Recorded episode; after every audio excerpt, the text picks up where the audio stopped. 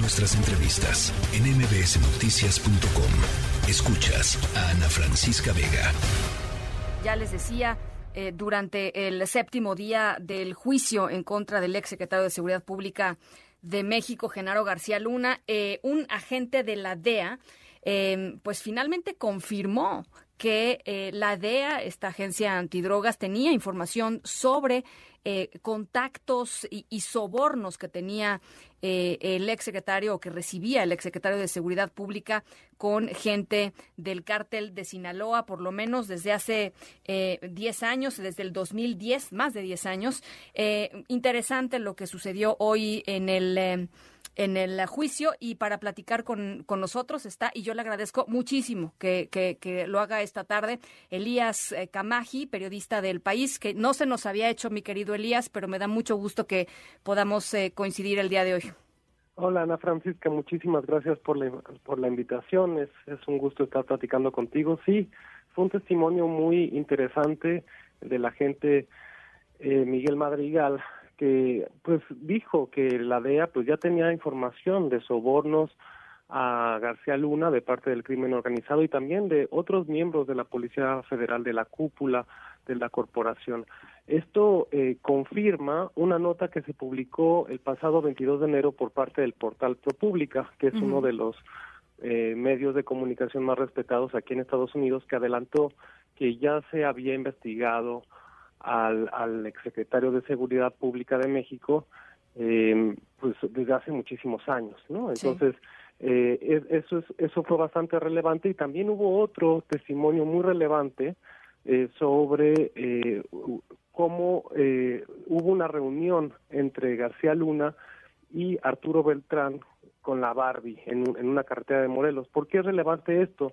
Porque lo que el quien dice esto es eh, un agente que se llama Francisco Cañedo, un antiguo agente de la Policía Federal que todavía era policía hasta noviembre del año pasado y que dijo en la corte que él mismo vio cómo estaba García Luna orillado en una carretera libre que está entre Tepoztlán y Cuernavaca, eh, vio a su antiguo jefe con, con estos dos narcotraficantes que han sido protagonistas en el primer tramo de este juicio.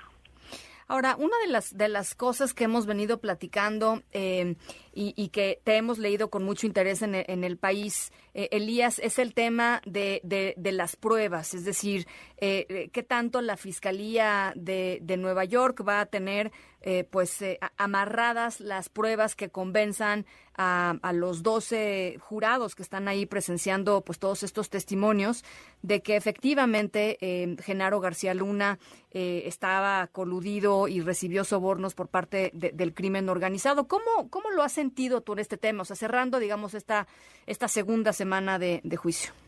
Completamente, ha sido uno de los temas más debatidos, polémicos, ¿no? Del juicio, porque hasta el momento eh, la fiscalía no había podido presentar pruebas eh, documentales contundentes, ¿no? La, su carta de presentación o su carta más fuerte fue el testimonio de, de, testigos cooperantes, que son antiguos capos que están purgando sus eh, condenas aquí en Estados Unidos. Pero el testimonio de Francisco Cañedo, que te acabo de comentar, es bastante importante, porque Cañedo hizo un informe después de haber visto esta reunión eh, del del, del exsecretario y lo entregó al Congreso de la Unión, en concreto a la, a la entonces diputada Laira Sansores, que es ahora la gobernadora de Campeche. Campeche, así es. Entonces, él, él entregó un informe eh, eh, que no estaba firmado eh, con su nombre por miedo a represalias, pero sí estaba firmado a nombre de un colega.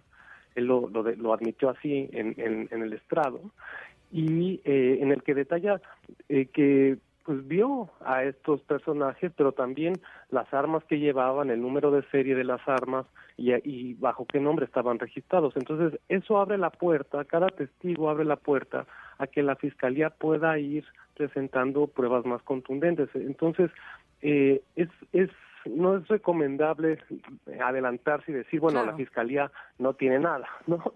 Pero, pero, porque muchos de los materiales están clasificados eh, muchos de los materiales eh, no han sido admitidos como evidencia, ¿no? Es una de las partes más discutidas eh, entre las partes, ¿no? Entre, entre la defensa y la fiscalía. Entonces, este testimonio de Cañedo es clave porque les abre la puerta a decir, bueno, no solo tengo este testigo que lo vio directamente, sino también un informe que se entregó a una autoridad mexicana y que, y que pues puedo presentar tengo esa carta bajo la manga, ¿no? Entonces, creo que eso eh, es uno de los apuntes más relevantes de hoy. Ahora, eh, cuéntanos un poquito, eh, Elías, ¿cómo, cómo está, cómo sientes, cómo percibes el, ambiente ahí en la, en la Corte? Pues es, es, un, es un juicio que ha levantado muchísimas expectativas en México, ¿no? Entonces, eh, llevamos ya cerca de, pues no sé, 20 días aquí en Nueva York, unas dos o tres semanas, y, y eh, en este punto como que eh, se ha creado una especie de pequeño microuniverso, lo podemos decir así, pues sí, en donde, En, sí, en donde estamos eh, pues una veintena de reporteros siempre todos los días eh, yendo a la corte discutiendo los, los hechos más relevantes y, y no solo existe este microuniverso entre nosotros, sino también entre los protagonistas reales de este juicio. O sea, García Luna, por ejemplo, hoy se veía eh, mucho más acostumbrado a estar en, en la sala del tribunal, ¿no? Eh, hablando mucho con sus abogados, es el de nota más distendido, cada, cada, tiene sus rituales eh, también porque pues cada, antes de cada audiencia, eh, pues saluda a su esposa que va a todas las audiencias, a Linda Cristina Pereira, eh, su esposa había evitado tener contacto con la prensa que se sienta justo detrás de ella y hoy por ejemplo lo saludó hubo algunos intercambios de palabras eh, muy muy eh, pues anodinos cordiales no pero pero se se empieza como a, a crear esta eh, justo especie de atmósfera no este ambiente eh, que que pues va a continuar por lo menos un mes y medio más bueno, pues, eh, ¿cómo se prevé la, la, semana que entra? Todavía no sabemos bien a bien quiénes serán los, eh, digamos, las personas que estarán tomando el estrado, justo por el tema de, em, pues de que el juez anunciará o la corte anunciará con 24 horas antes, me parece, ¿no? Para evitar problemas de, de, seguridad, etcétera, cuando sea el caso de, de testigos, eh, pues, delicados o, o sensibles, ¿no? No, no sabemos quiénes van a testificar. Sí sabemos que el testimonio de Cañedo va a ser el primero del próximo lunes. Eh, hay que recordar que los viernes no hay audiencia por orden del juez, el juez no trabaja los viernes, pero el interrogatorio de Cañedo se quedó a la mitad. La fiscalía pudo hacer sus preguntas, pero ya no quedaba tiempo para que la defensa hiciera el contrainterrogatorio. Y en este contrainterrogatorio, pues los abogados de García Luna intentarán encontrar ciertas contradicciones en su relato o intentarán eh, pues ver cómo reaccionan a sus preguntas y es parte de la estrategia de la defensa. A partir de ahí, la verdad es que no sabemos mucho. Podríamos adelantar algunos nombres, algunas suposiciones, pero lo más correcto sería esperar a, la próxima semana porque las cosas cambian todo el tiempo en el tribunal. Eh, hay, hay los planes que se tienen este, son muy impredecibles. Entonces, eh, habrá que esperar al próximo lunes para ver quién, quién toma el estrado la próxima semana. Y el juez eh, Brian Cogan, que es el juez que pues finalmente presidió la corte, es la misma corte que enjuició a Joaquín El Chapo Guzmán. ¿Cómo, cómo, cómo lo ves, Elías? Eh, el, juez es Cogan es un, es un juez muy estricto, es, es duro, eh, es, un, es un, una persona muy férrea. se, se permite ciertos momentos de humor o de distensión, pero suele ser un, un juez bastante pues duro, de una línea bastante dura. Hoy, por ejemplo, pasó, te puedo compartir una anécdota. Eh, en, los alegatos iniciales, la defensa de García Luna quería presentar y presentó cinco fotografías eh, de, del exfuncionario con varios funcionarios estadounidenses de alto nivel. Estamos hablando del expresidente Barack Obama, de Hillary Clinton, de John McCain, que también fue candidato presidencial, eh, de Eric Holder y de una exdirectora de la CIA, ¿no? Entonces, justo en el interrogatorio o en el contrainterrogatorio a, a, la gente de la DEA que habló sobre esta información que ya tenía la agencia desde hace más de 10 años, eh, pues enseñaron otra vez estas fotografías. Después del contrainterrogatorio hay una parte en la que la fiscalía vuelve a preguntar y lo que la respuesta que dio la fiscalía a eso es eh, pues presentar, por ejemplo, eh, enseñarle al testigo una foto de Hillary Clinton con eh, Vladimir Putin, ¿no? El presidente de Rusia.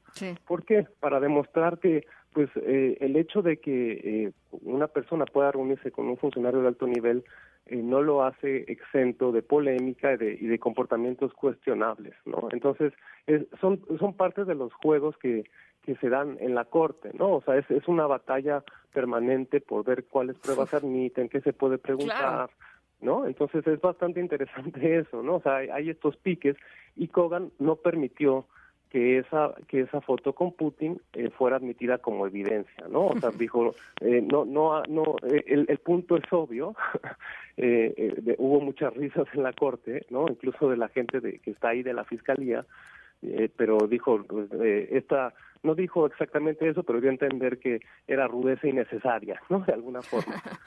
bueno, pues ahí está. Eh, eh, Elías, te agradezco muchísimo, de veras, qué bueno que, logramos coincidir. Eh, yo los invito a todos los que nos están escuchando a que lean las crónicas, pues prácticamente diario, cuando hay cuando hay juicio diario de, de, Elías en el en el país, en la web del país. Y te mando un abrazo, Elías, que, que le sea leve en ese microcosmos y estaremos conversando.